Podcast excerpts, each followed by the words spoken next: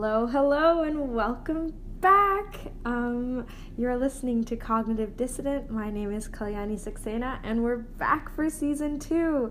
I'm so excited to be back. Um, I kind of took a hiatus because of exams are a real thing, as well as like I'm in D C for the summer and I had to move in and get settled in and also just like take a minute to breathe. So I'm back after two months and I'm ready to roll. Um, so a little bit about this season. Uh, I have a somewhat cohesive vision for what I want to do, but if you guys have things that you would really want me to talk about, I might do like a Q and A also. If you have any suggestions at all about what you would like to hear, or um, if you would like to be on the podcast, because as you know, this is just me, um, please let me know. So the general vision for this um, season is to focus on the upcoming twenty twenty election. I'll specifically right now be focusing on the Democrats, because let me tell you, that field is It's real crowded. It's more crowded than Disney World the day after Christmas, which I can tell you was so crowded. My family went. It was a huge mistake. Um, we stood in line for four hours trying to get on a ride. Um, it's more crowded than the lines at Disney World after Christmas. There are a ton of candidates, so I am going to do my best to help people and myself get an idea about who's in the field, what their strengths are, what are their stances on each policy issue.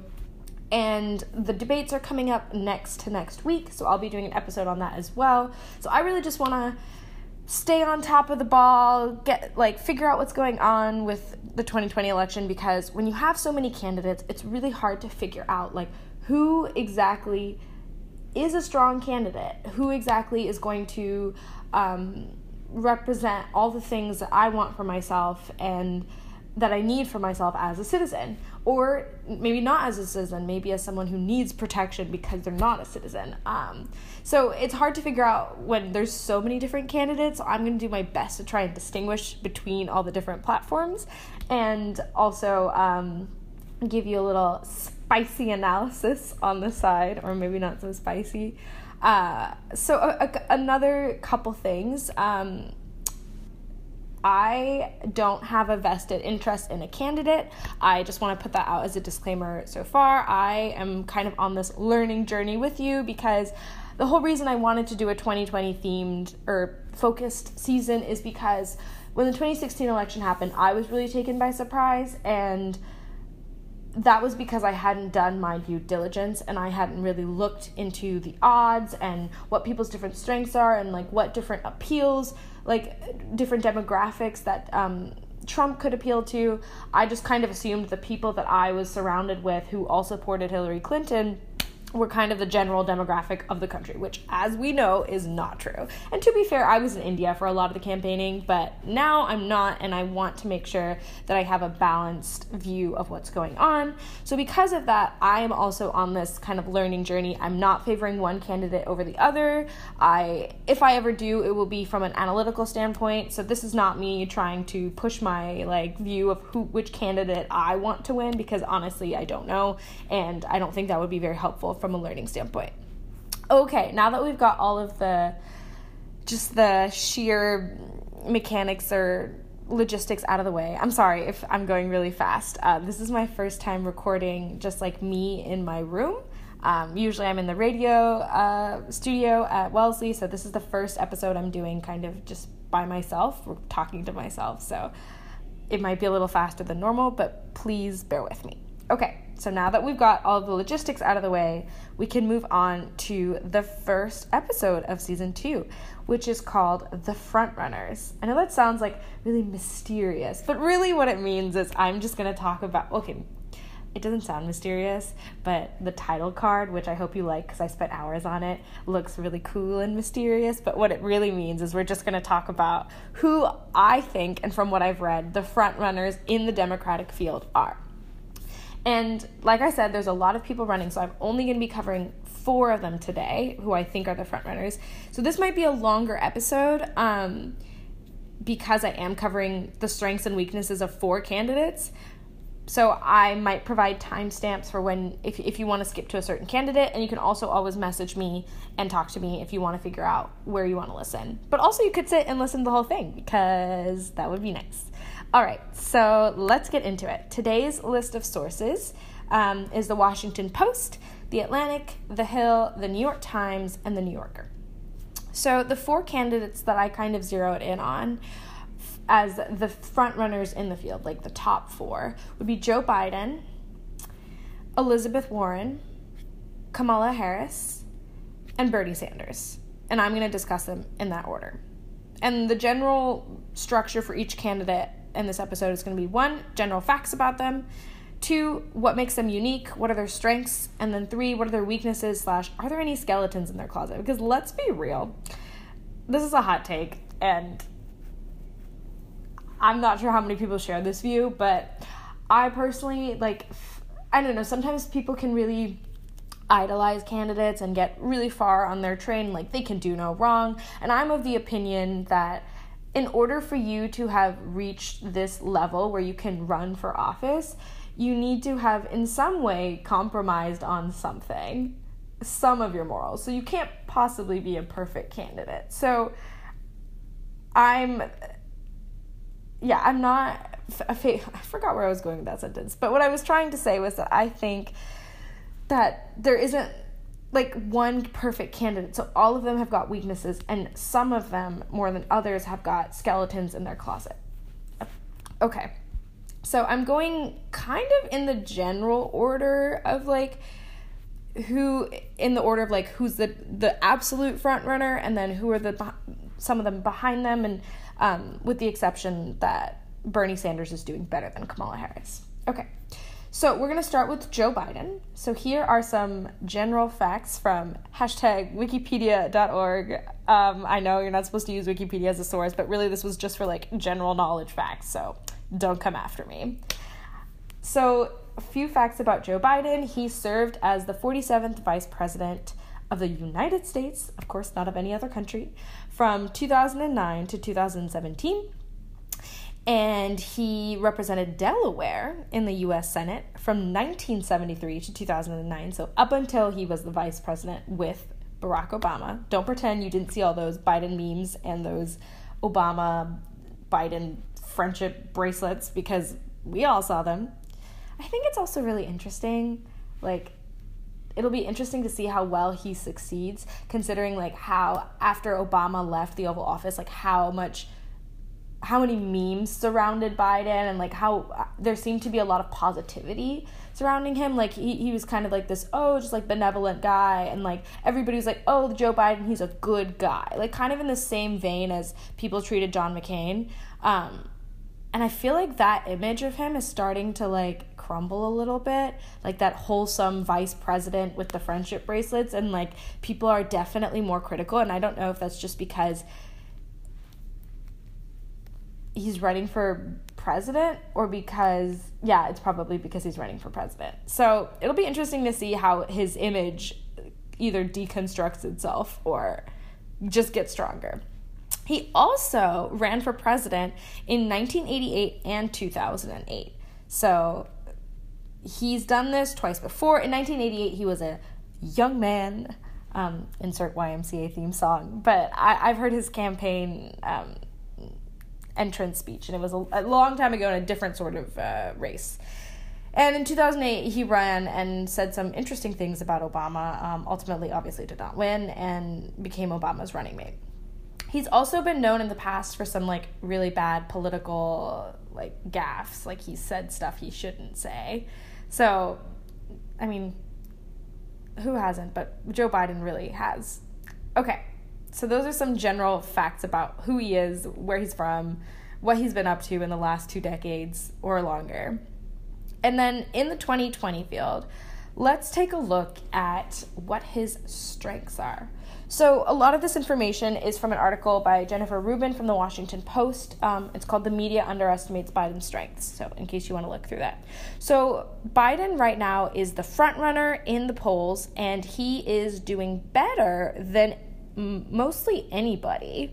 Um, by a lot. So, like, he's not only the front runner, he's got, like, a clear edge over everyone else. And I remember before he announced that he was running, when I was listening to a lot of political podcasts, that everybody was saying when Biden enters the game, everything's going to change.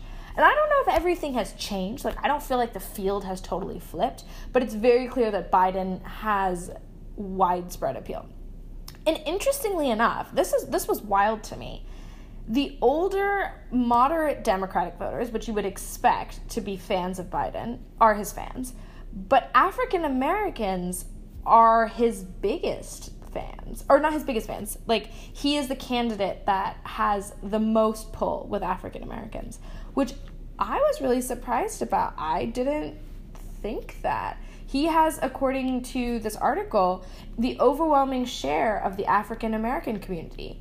Um, and according to The Hill, they released a report that said, or another poll re- released, um, results that said that forty-seven percent of black women said that Biden was their top choice to be the Democratic nominee, while eighteen percent said they preferred Sanders. And then another poll said that he was getting forty-two percent of non-white respondents.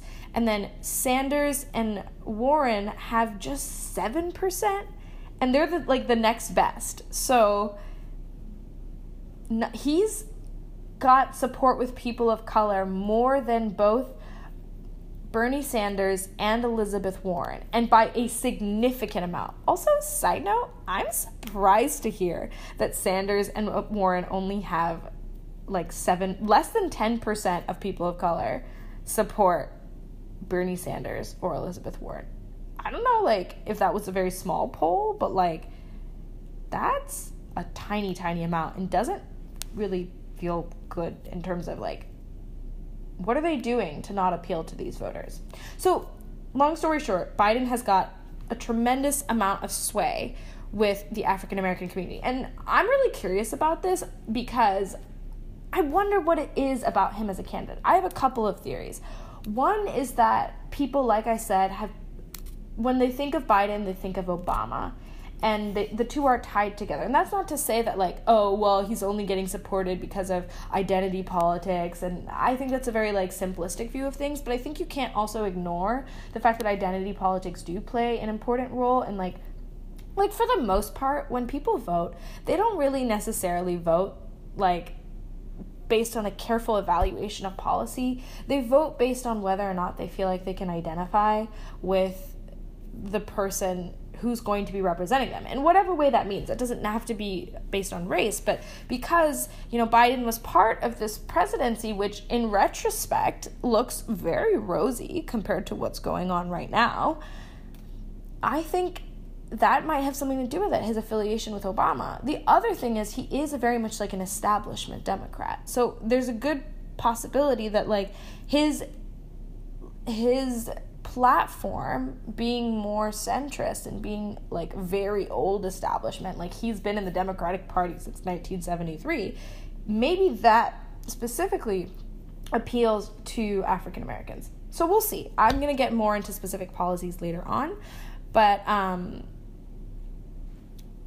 but for now, it's something interesting to keep your eye on, something I was surprised about. Another thing is that a lot of people have written about, like, oh, well, Biden can't catch up. He doesn't fit with the Democratic Party anymore because he is more centrist, whereas Bernie Sanders and Elizabeth Warren, who are the, like, second place and third place, both, you know, competing for the same place in terms of in the polls, both of them have um, more appealing platforms to the current Democratic Party, which is leaning a little bit more left. Or, according to this article, far left, which I wouldn't say we're far left. Like, I haven't seen Lenin anytime um, soon, but I would say, like, definitely left. We have the Democrat, not we, the Democratic Party has some, certainly some leftist tendencies. Um, so that is kind of the rhetoric that, like, oh, Biden's an old guy, he doesn't fit in with the Democratic, like, Party's views anymore, everything is moving on, and he's stuck in the past. And that actually isn't true, according to this article. So Biden seems to be trailing Bernie Sanders, oh, sorry, um, if the Democratic Party, according to Jennifer Rubin, had actually been kind of mobilized entirely by the left, then Biden would be be behind both Bernie Sanders and Elizabeth Warren. In fact, he has twice their vote share, and his t- yeah, twice the vote share of Sanders, who has sixteen point four percent, and then more than four times Elizabeth Warren's share, which is eight percent, according to the Real Clear Politics average. So not only is he kind of wiping the floor with Elizabeth Warren and Bernie Sanders, it doesn't appear as if his centrist view or his less left view is actually having any impact on voters, which I thought was interesting, because I would have been kind of inclined to say that, oh yeah, Bernie Sanders and Elizabeth Warren with their new progressive view of the Democratic Party are really capturing everyone. But I think that also has to do with like who I'm surrounded with. I'm surrounded with young people who, who relate more to their views, but there there is a significant part of the country who, who isn't very left and still feels like democratic socialism, or even the word socialism, is a dirty word. So in that way, Biden is very appealing. He's also um, got a lot of appeal in the Midwest, and the hope is that Biden might be able to win over a lot of swing voters who voted for Trump last time but feel like they might vote for a slightly more moderate Democrat. So that's his general appeal. Um, there does also seem to be a generational divide with Joe Biden. He... Um, He is a very old Democrat, and he has been in the party for a long time, which means that a lot of the policies that he pursued, which I'll get into later, that were like super in line with the party now are considered very harmful and unacceptable. So it's hard when you've been in politics that long. You have a like really long rap sheet of like all the policies you voted for and endorsed, and times and norms shift, but those records don't, and sometimes that can make you look really outdated. So that's a potential drawback of Joe Biden. It's one of his weaknesses. He is older in the field, and he's very much like what you would think of, of the tr- typical Democratic candidate who relies on private donors and has fundraisers and is very much like, he's definitely like a remnant of the old party. Okay. So he's also got some other weaknesses. Most recently, he con- his campaign confirmed that he still backed the Hyde Amendment, and this is from the New York Times. So the Hyde Amendment is, according to the New York Times, is a measure that prohibits the use of federal funds for abortion.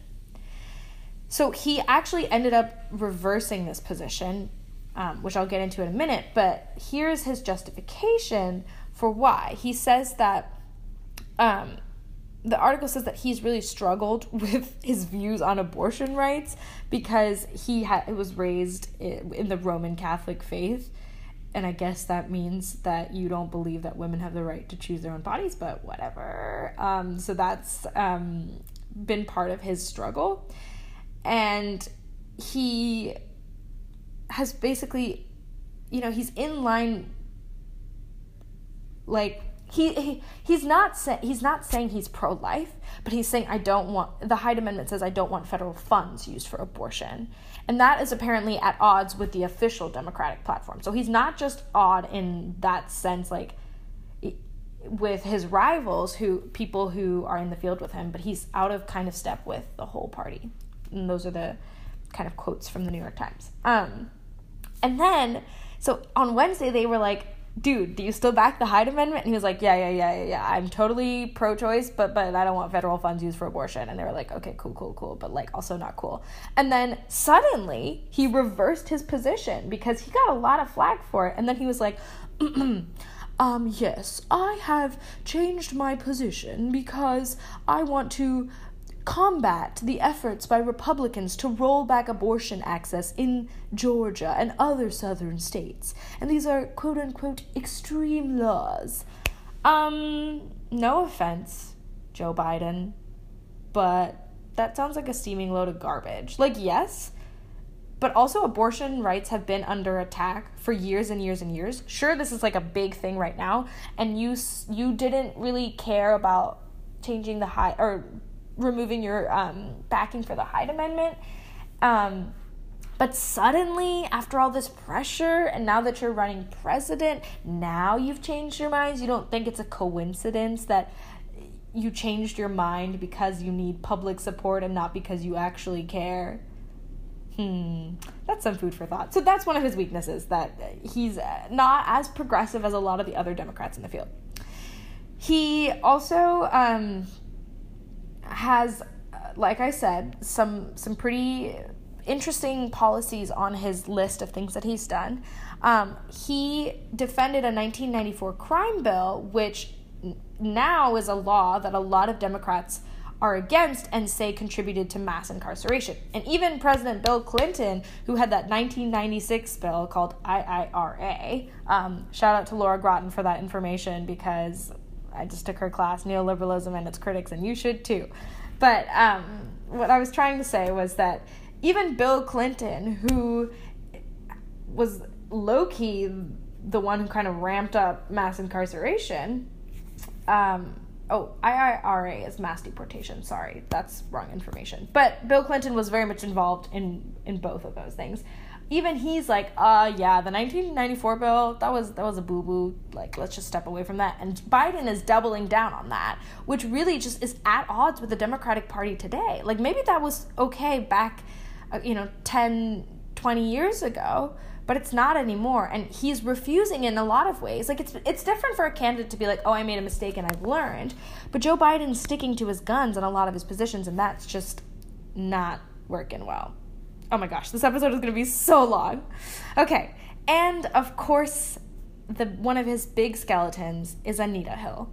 So when Anita Hill testified in nineteen ninety-one in the confirmation hearings for um, Justice Clarence Thomas, the um, committee, which was all male and all white, um, really harassed her and got very aggressive, and he was the chairman of the committee, and he has acknowledged that he failed to tone down the attacks, but also says that, like, he didn't have the power to do so, which, once again, seems to be kind of out of the realm of, like, imagination, because he he was the committee's chairman. Who, if he didn't have the power, who had the power to turn it down? And then he didn't. He said, like, I wish I had been able to do more for Anita Hill. Those are his words, but he could have.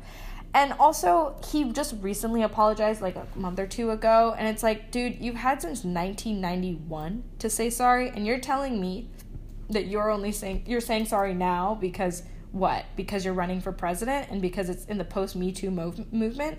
Like, no, m- miss me with that. So that's a big thing, where he also has a history of, like, being very, like, um, touchy-feely and grabby with women, so that's, like, a huge skeleton in his closet. Um, that I think has the potential to really undermine his support with young voters.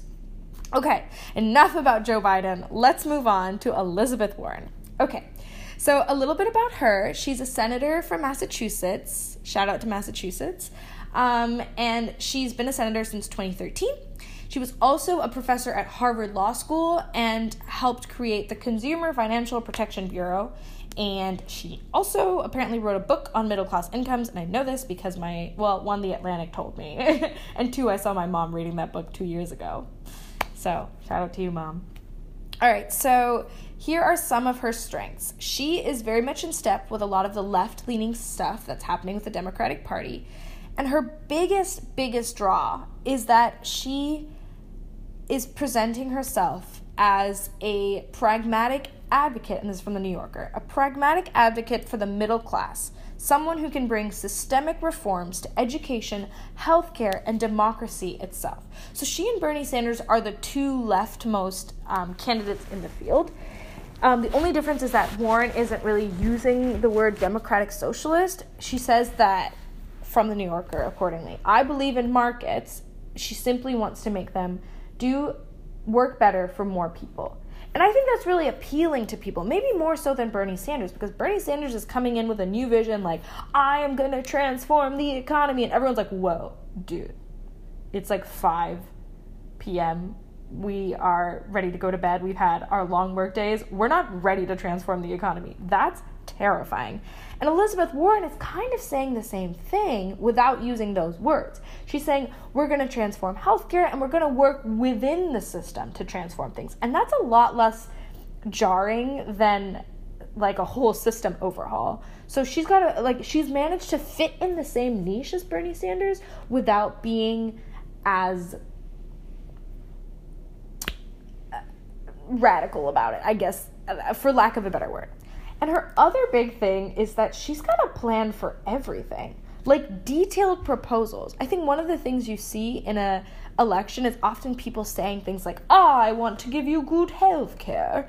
And you're like, that's cute, but how? And Elizabeth Warren's like, I will tell you how. I've got a plan for everything. She's got a policy for tax policy, student debt relief, and she's got a very, like, detailed view of everything. There was even this post on Tumblr where it's like, can Elizabeth Warren come up with a plan to fix my dating life? And Elizabeth Warren responded to that tweet and was like, D M me and let's talk. I, I don't know if that was just, like, a P R thing, but... It, it absolutely is appealing to have someone who not only is making grand sweeping promises and is suggesting transformative change, but has a genuine plan for it. And I'll start getting into the proposals later on when I get more into policy. But some of them include um, breaking up technology companies like Amazon, um, putting in a lot of taxes, um, and she's got, yeah, big taxes. Like, she wants to do a tax on the wealthiest individuals and corporations that would, um, according to the, I think the New York Times, that would apparently exceed fifty million dollars, as well as a new tax on corporate profits. And then also she wants to, like, she says all of these taxes will raise three point eight trillion dollars over a decade, which is wild. And then she says she wants to use that money for student debt cancellation, free college, childcare, and the opioid crisis, and also green manufacturing. So she's, like, literally taking on every issue on the board, and that's ambitious enough, but she has plans for all of them, and that's really impressive. The other thing, however, is that, like, while that is impressive for people who care about policy, like I said, a lot of people don't vote according to actual policy. Like, even I voted based on, like, who I thought I liked the most rather than, like, what are they going to do for America? So in that way, she's really appealing to people who are paying attention to what it what people are going to deliver on as president, but sometimes that doesn't necessarily have the mass appeal. Sometimes image and branding has more mass appeal, like Trump and his Make America Great Again hats. Side note, I have seen so much Make America Great Again apparel in D C. Like, I saw a bucket hat the other day that said Make America Great Again, and, like, first of all, you're just being racist, but second of all, you're going to be racist on a not cute hat. Like, come on, you guys. Just level up. Um, anyway, so Elizabeth Warren's policies are sound. They're absolutely aimed at a lot of um, institutional change, but her image is less sound. She had that whole botch with the Native American D N A test, which really, really, like, lost her ground with... Um, with young people, and people also feel like she's a lot like Hillary Clinton. I haven't done a side-by-side comparison, but they're like, they do kind of dress the same, which I know and I realize is critical, but like I said, people really kind of care about image and branding. So she she doesn't necessarily have that widespread rallying appeal, and she is very leftist. How is she going to win over people in swing states? I don't know. Um, she's not using the words democratic socialism, but it's still, like, people can see a progressive policy. They know it when they see it. And I don't know if that's going to have the most widespread appeal. Also, because her, all of her plans, which are new regulations and very transformative, there's a lot of critics who are saying that that might actually end up damaging the economy and hurting um, the people she's trying to help. So those are some of her weaknesses. Okay. I hope I did that somewhat cohesively. Now we're moving on to Kamala Harris. So here's a couple of general facts about her. She was the Attorney General of California from two thousand eleven to two thousand seventeen. She was also she's also a first-term senator from California, and she was elected in two thousand sixteen. Um, and then she was previously the state's, yeah, I just said she was the Attorney General. Okay. Isn't that wild, though? She was first elected as a senator in two thousand sixteen. When I was doing the research for this, I felt gobsmacked. I was like, what? She has only been in Senate since twenty sixteen because she has managed to build such a reputation for herself in such a, such a short period of time. Like, I feel like everybody's been hearing about Kamala Harris, and it feels like I've been hearing about her for the better part of a decade, which doesn't even make sense because I would have been eleven. But she has been very successful at distinguishing herself from a lot of Democratic senators. And like the the whole thing that, like, to go from just being a first-term senator to running for president and being one of the frontrunners is really impressive. Um, and also interesting. For a long time, she was the frontrunner in the Democratic field. Um, not so much anymore, which I'll get into. So her platform and her strengths are um, centered on truth and justice. And she is trying to use her career as a prosecutor, according to the New York Times, to cultivate, quote, to quote, cultivate a reputation as a fearless public advocate. So her logic here is, I have been an advocate for other people, and now I'm going to advocate for the American people. Wow, she should hire me to write her speeches. I'm just kidding. But also, Kamala Harris, hit me up. Also kidding, but am I? Um, so she... She's very much focused, like, she is not distancing herself from her background as the attorney general, as a prosecutor. She is leaning hard into it, and it's definitely her platform. I, I watched her video when um, she announced her campaign, and her, I still remember it because it was the first one I saw this uh, twenty twenty season, and she was like, someone was like, Kamala Harris, why do you want to run for president? And she said, you know, first of all, more than anything, I love this country. And I love, or it's like, I love my country. And it's like, all right, Kamala Harris, so does everyone else. But she, this is kind of her platform where she's suggesting that she's like for the people, by the people. Um, and there isn't much more specifics about her her campaign. I tried really hard to find stuff, but I couldn't find a lot of stuff. And, and that's because her campaign has actually stagnated. So she... um. entered the race in January, one of the earlier ones, and had a ton of people at her campaign kickoff, but then she found herself in like a really tricky political um, position. She is definitely not as left as Bernie Sanders and Elizabeth Warren, so she's been facing a lot of pressure from liberal activists who are saying that she's um, not doing enough or not, not, like, she's still, like, her vision as a president wouldn't be enough to really help American people because, like I said, the de- Democratic field is t- tilting more left and Kamala Harris is less left. So they're like, hmm, I don't like that. And she also doesn't have that, like, aw shucks appeal that Joe Biden has because he can get away with being a moderate because he's a white man who loves to say aw shucks.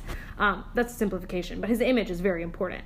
Um, and Kamala Harris doesn't have that. She's both a woman and a black woman. And so she doesn't, she has to work harder to get the appeal of um, generally everyone. And that, in order to do that, she has to kind of move more left. But in moving more left, her allies have been very like, oh, you're just giving in. Like, sh- you're going too far left. Like, you can't, she said, she called for eliminating private health insurance and refusing to rule out letting prisoners vote. And those two things she had to later modify because people were like, whoa, whoa, whoa, whoa, dude, that's too left. So she's been stuck at, stuck in a really, like, weird spot because she hasn't totally leaned into being very left, but be- she still needs to appeal to that crowd, but how much can she appeal to them? So there's been a lot of tension in her in her campaign, which has kind of left her trapped. So now she she had a tax proposal as like her general um campaign or her platform, and now she's focusing on teacher pay increase. And I can verify this because I listened to her on N P R for forty minutes talking about teacher te- ooh. Sorry, that was my charger. Teacher pay increase. So she's got a lot of charisma, but I, I think her campaign's a little trapped right now, especially because if your your main platform idea is teacher pay increase, like that's not really appealing to anyone, unfortunately, uh, who isn't a teacher. So she needs to do something drastic to change public opinion. And that drastic thing that she's doing is saying that she would prosecute um, or indict Donald Trump um, if she, yeah, she So she's now turning her campaign to like use her background as a prosecutor to suggest that she would indict Donald Trump, or after she becomes president, like she would charge him with obstruction of justice. Um, that's a simplification, but she is not, where a lot of people are not saying anything, especially because there's a lot of like taboo about, you know, even saying anything bad about previous presidents. Um, like Andrew Jackson's still on our twenty dollar bill, but she's going hard on that because she needs something to revitalize her campaign, and this is what it is. So she has, uh, I was actually really surprised by a lot of this information because I thought that she was the front runner in the field after Joe Biden, but it looks like she's struggling right behind. So it's like Joe Biden and then Elizabeth Warren and Bernie Sanders fighting for the same spot, and then Kamala Harris. Um, and she might start falling down in the rankings because a lot of the dark horses, haha, episode two, tune in, are are gaining on her. Um, okay, so let's move on to our last, last frontrunner. Thank you for sticking with me if you have stuck with me. I know this is a long episode, but we're covering a lot of ground here. But you waited long enough, and it's he's the man, the myth, the legend, Bernie Sanders. He has served as a junior United States Senator um, from Vermont since two thousand seven, so twelve years. He also, as most of you know, unsuccessfully ran for president in twenty sixteen. And he has had a huge role in, I wish I hadn't said huge like that, just reminded me of Donald Trump. He's had a big role in um, shaping the Democratic field in terms of helping the Democratic Party move more left. His vision of democratic socialism was almost laughed out in like twenty fifteen. No one thought he was going to do well, and then he really came for Hillary's throat, you know, didn't win, but still came for her throat. And he has helped move the Democratic Party more left, him and people like A O C. So because of that, the field is way more progressive than it was even three years ago. So a lot of people are still very much interested in his platform. He's very um, been, you know, very unapologetic about the fact that he's a democratic socialist, and he, um, interestingly enough, is an independent. He's not actually joined the Democratic Party, which is very spicy information because, unless you knew it, in which case it's not that spicy. But he's not a member, he's not a Democrat, but he's making a bid for the Democratic nomination because he's smart and he knows independents don't win. But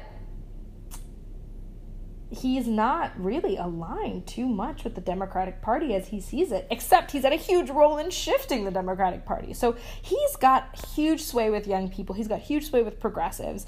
He, um, a lot of his things that he was talking about that like people thought were ridiculous were not like um, student debt relief and healthcare are now seem to be key tenets of everybody's platform.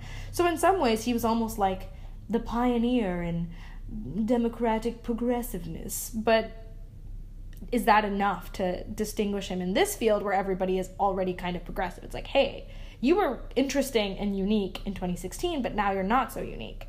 And he is currently flagging a little bit in polls. He is kind of in second slash third place. Like I said, he's competing with Elizabeth Warren, and sometimes she's surpass- uh, surpassing him. She recently surpassed him. Um, she had nineteen percent support in Nevada, and he only had thirteen percent, and then Biden had thirty-six percent. Um, so, but she, this is the first time she's kind of beat him out in a poll. But, so he's, he's, here's what his problem is, his weakness is as a campaign. His platform of progressiveness is no longer unique, and he suffers from, suffers isn't the right word, but one of the drawbacks is he is very old and he is a white man, and in some ways it feels like that's, to a lot of people, like that isn't what they want to see in twenty twenty, that that you know, with the exception of Joe Biden, because aw shucks, am I right? But Bernie Sanders doesn't say aw shucks. He'll maybe yell, get off my lawn, but he won't say aw shucks. So he's, one, less distinctive than he was previously, and he doesn't, his, like, image, his overall image and brand with, like, his identity is not necessarily relatable to a lot of people because he is very wealthy and he is a white old man, and that no longer is appealing to a lot of people. So keep, I don't have too much on Bernie Sanders because I felt like people already knew a lot about him. So keep your eye on Bernie Sanders because I don't know if he's going to keep his his foreground in the field. Like, right now it appears to me, based on the, like, articles that I've read, that it seems like Biden and Elizabeth Warren are really, like, I'm I'm sure we'll see as the summer goes forward um, what's going to happen. So that's it for today's episode. I will be back next week with Dark Horses, um, where I'm going to get a little bit into people who aren't the front runners, but definitely might come and take us all by surprise. You never know how it goes. And then the week after that are the debates, and I'll be doing an episode on that. So thank you so much for tuning in. I know this is a long episode, but I really hope you enjoy it. All right, and I'll see you next week. Bye.